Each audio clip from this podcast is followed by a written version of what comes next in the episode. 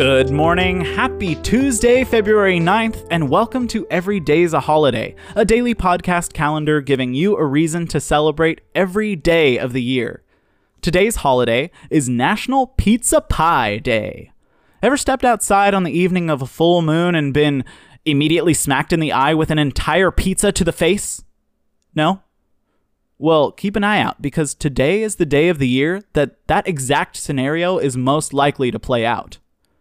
National Pizza Pie Day is another one of those self explanatory food based holidays. It's a day to eat pizza, and it is cleverly named in reference to Dean Martin's song, That's Amore. I tend to have issues digesting pizza because cheese is a pretty key ingredient, naturally, but thankfully the world of food science has come very far, and there are companies now that create pizzas with non dairy cheese and even gluten free crusts. We truly live in the greatest era that has yet to be, so thank you to culinary scientists, aka food wizards. There are accounts of cultures making bread for at least 7,000 years, and people adding ingredients to make bread more flavorful isn't a new development either. As far back as the 6th century BC, Persian soldiers serving under Darius the Great would bake flatbreads with cheese and dates on top of their battle shields. But flatbreads evolved into true pizza probably sometime between the 16th and 18th centuries, with the addition of tomato as a topping. Tomatoes were originally brought to Europe from the Americas in the 1500s, and many Europeans believed tomatoes were poisonous because they are in the same plant family as the poisonous flower nightshade. But by the late 1800s, it was common for lower class families around Naples, Italy, to add tomatoes to their yeast based flatbread, and thus the pizza was born. Here are some random and probably true facts about pizza. 3 billion pizzas are sold every year in the United States alone. Roughly 17% of all restaurants in the US are pizzerias, with more than 10% of the country's pizzerias being located in New York City. The very first pizzeria in America was Lombardi's Pizza in New York City. A fun and timing relevant Super Bowl fun fact is that Super Bowl Sunday is the most popular pizza day of the year, with 70% of those watching the game eating at least one slice of pizza. Also, nearly a third of all people consider pizza to be the perfect breakfast. The record for world's largest pizza was made on December 13, 2012, in Rome, Italy, the pizza was 122 feet and 8 inches in diameter and was made of 100% gluten free crust. That pizza's name was Ottavia. And finally, I didn't know this, October is officially National Pizza Month, so I will be celebrating by eating more pizza in the month of October. Whether it be from scratch, delivery, DiGiorno, or otherwise, please enjoy a meaty cheese food disc today, and happy National Pizza Day, you guys. Now, let's take a look back through the years to see what happened on this day in history. On this day, 52 years ago, the Boeing 747 jumbo jet took its first test flight. Boeing 747s are large, wide bodied commercial airplanes that can hold over 366 passengers. They have a main deck with economy and first class seating, as well as an upper deck with similar accommodations. They are all equipped with four wing mounted engines, low mounted wings, four redundant hydraulic systems, and four main landing gears, each with four wheels to provide support and backup safety in the event of tire blowouts. These massive vehicles weigh over 400,000 pounds and have a carrying capacity of 735,000 pounds for early models. Now, the Boeing 747 8 series can take off carrying 970,000 pounds of cargo. The 747 the airplane 747 is also the fastest commercial airplane on the market, with a top speed of Mach 0.86. That's nearly 660 miles per hour. Fun fact Air Force One is the most famous global symbol of the Boeing 747, and as a matter of fact, there are two Air Force Ones in the event that one is being maintained or in more dangerously high security situations, one of them can be used as a decoy to protect those on board. And all of this aeronautical awesomeness began on February 9th, 1969, when the Boeing 747 took its first test flight. About an hour into the jumbo jet's first flight, the pilots moved its wings flaps and heard a loud bang. The entire plane shuddered, but pilot Jack Waddell and co pilot Brien Wygle remained completely calm. Um, no thanks. If I heard a loud bang during the inaugural flight of a historical plane, guaranteed I am losing it. But then again, I am not a professional airline pilot. The bang they heard was one of the plane's flaps slipping out of alignment with its track, making it unable to retract. The plane kept flying, however. Oh, yeah, that's a real big comfort. And after about 85 minutes of flight, the pilot and co pilot landed the 747 without any hiccups. During the flight, pilot Waddell contacted tower control to reassure them that everything was going all right, saying, What kind of looking ship is this from out there, Paul? It's very good looking, Jack. Fantastic. Rather majestic, you might say. Roger, that's the word, Jack. Majestic. My props to Jack Waddell and Brien Wygle for keeping their cool and being the first to fly the historic Boeing 747 airplane. Now, it's time to commemorate the births and deaths of famous or infamous individuals in our next segment, Life and Legacy.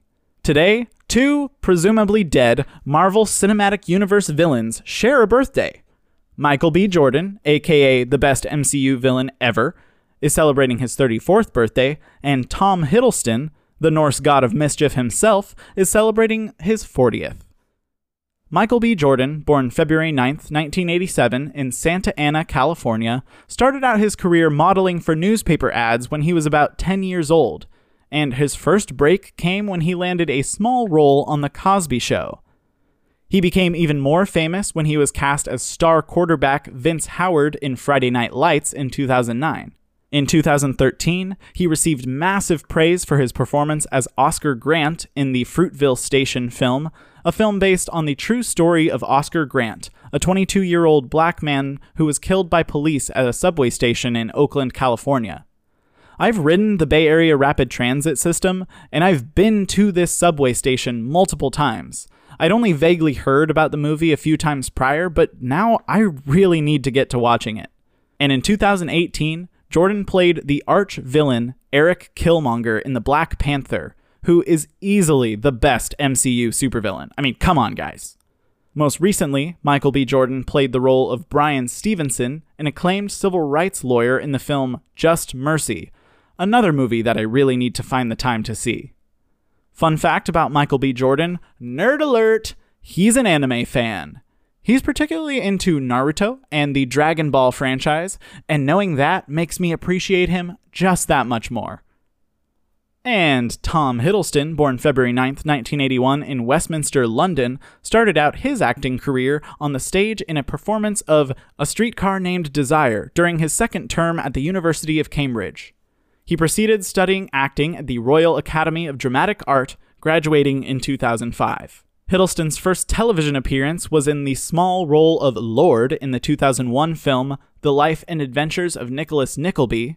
Between 2003 and 2011, Hiddleston spent most of his time as a theater based actor, winning the 2008 Laurence Olivier Award for his performance in Shakespeare's Cymbeline, and performing in Othello with Ewan McGregor that same year. Also in 2008, Hiddleston performed in the West End revival of Ivanov with future Thor film director Kenneth Branagh. Branagh then casted Hiddleston as Loki for the first Thor film, and Tom's career skyrocketed. Loki is one of my favorite characters in the MCU, but best villain still has to go to Michael B. Jordan's Killmonger. And in all honesty, I think Tom Hiddleston agrees. In a 2018 interview with ScreenRant.com, Tom was asked this. Now, Loki, Loki's yeah. almost like the torchbearer for the Marvel Cinematic villain. Uh, mm-hmm. What other villains do you like in the Marvel? Who are your top three besides Loki in the Marvel Cinematic Universe? To you? I just saw uh, Black Panther, like everybody else, months ago. Michael B. Jordan as Killmonger, absolutely extraordinary performance, really amazing. And for me, specifically because I felt as as an audience member, I could understand his point of view. Absolutely, same thing. You know, a sort of thing that, that there was, even though the logic is misguided, or that he's kind of evacuating his anger onto people who don't deserve it, you could still you could understand why he was angry, and that there was a kind of flawed but comprehensible logic in it. So, definitely him. Um, Their two characters never appeared on screen together, But it's got to be pretty amazing for Michael B. Jordan to hear such praise from an MCU veteran like Tom Hiddleston. I don't know if those two actors have any working relationship considering their distance within the MCU, but I took a quiz to see which of them I would have a relationship with in the BuzzFeed.com quiz Is Tom Hiddleston or Michael B. Jordan your soulmate? And based on my answers to this very scientific quiz, Michael is the one for me, saying, You'll spend your time working out, chilling out, and gazing into each other's beautiful eyes. If there's one dude to spend the rest of your life with, then Michael's the perfect choice. Sorry, Tom. As much as I love Loki, Michael is my soulmate based on BuzzFeed's quiz, and there's nothing I can change about that. Happy birthday to Tom Hiddleston and Michael B. Jordan. Thanks for being such heroic inspirations to so many people throughout your careers. Today is also the 115th anniversary of the death of American poet, novelist, and playwright Paul Laurence Dunbar. Dunbar was born in 1872 in Dayton, Ohio, to parents who had been enslaved before the end of the Civil War. He was one of the first influential black poets in American literature and was internationally acclaimed for his poetry collections, Majors and Minors, and Lyrics of a Lowly Life, both of which featured the quote, Negro dialect associated with the plantation era of the southern United States. Here's a little bit of Paul Dunbar's poem Accountability from the Lyrics of a Lowly Life, read by Rick Kistner for etc.usf.edu. We's all constructed different. There ain't no two of us the same. We can help our likes and dislikes. If we's bad, we ain't to blame.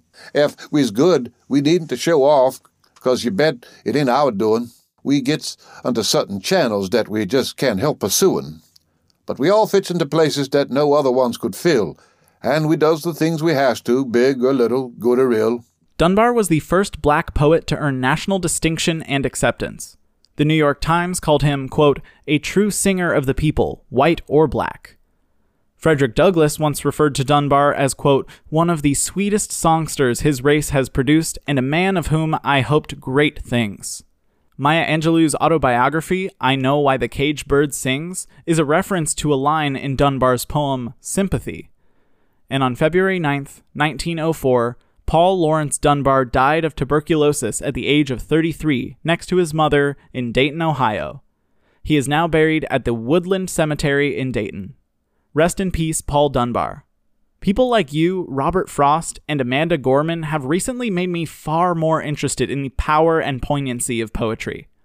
Lastly, let's find out what listeners like you are celebrating today in our final segment, Listener Celebrations. Today, Charlene is celebrating her 35th birthday and her daughter's sister's 5th birthday. Happy birthday to the both of you.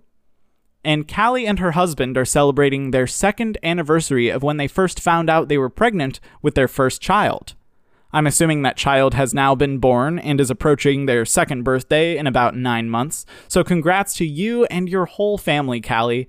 I hope you're all happy and healthy and doing well in your life together. Thank you for sharing your celebrations with us. And if you are celebrating anything like a birthday, an anniversary, or any special occasion, please shoot me a message at Everyday's a Holiday Pod on Instagram. Thank you for joining me in today's celebrations. Special thanks to AJ Curtin for composing the music for Everyday's a Holiday. If you'd like to support the show, please rate and review Everyday's a Holiday on Apple or Google Podcasts, or just pass it along to a friend and tune in tomorrow morning to see what there is to celebrate on February 10th. Enjoy today and catch you tomorrow.